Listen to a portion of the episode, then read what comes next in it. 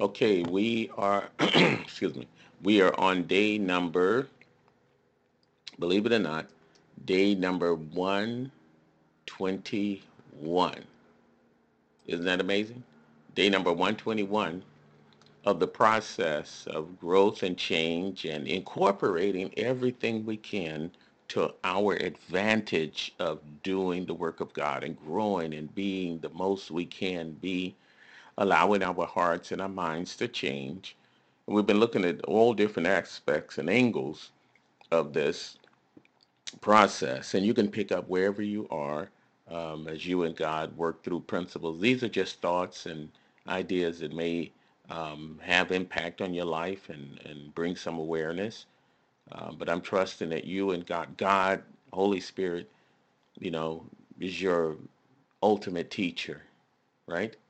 Now, listen, we're talking about some of the challenges we face in church. People uh, come to church with their guards down and they miss the fact that the enemy assigns individuals to churches and the enemy has specific tactics that he uses um, against church people and i mean he goes after them pretty hard strife and accusations are part of the enemy's attack against churches against strife and accusation. You will have someone in the church who is a busybody. Sometimes you have a whole group of them right? They know everyone's business and they are quite willing to share their thoughts about everyone's business and spread the misery all over the church. There are some people in church who go around outside the church telling people about the problems in the church. This too is a work of Satan. It is a demonic practice and strategy to have strife among the church. We usually don't see it described as that, but it is a demonic strategy. It's not the devil coming up in front of church and said, "Hey, I'm going to divide the people. I'm going to make enemies. I'm going to have a lot of stuff going on." No, he works subtly through quirks and weaknesses and challenges in our personality structure and the things that we are attracted to and repulsed by. And then we become off in those areas and here comes the enemy bringing it in. And some people just love to tell somebody else's business. Proverbs 6:19 says a false witness that speaketh lies and he that soweth discord among the brethren yeah those are not good things proverbs 19:5 says a false witness will not go unpunished and one who utters lies will not escape. So this is a spirit of strife and accusation at work. Yes, yes, strife, accusation at work when someone is going around uh, gossiping about people and telling their business here and there. It happens so easily to the best of us. Why? Because we get to know each other so well in church settings that it's easy to pick out what is wrong with the other person. It is as if we all have large wooden beams of wood in our eyes, but we only focus on the splinter of woods in someone else's eyes. This spirit helps us do that. The spirits of strife and accusation. I remember teaching a prophetic training class, and one of the lessons we went over is that when we are uh, ministering to the people of God or sharing the word of God or anything like that, we have to be sensitive that our own spirits uh, can get involved and actually interfere with the work that God is doing. We can be repulsed by what we see, experience, know, or pass. You remember? Do you remember the story of this guy in the Bible, Jonah?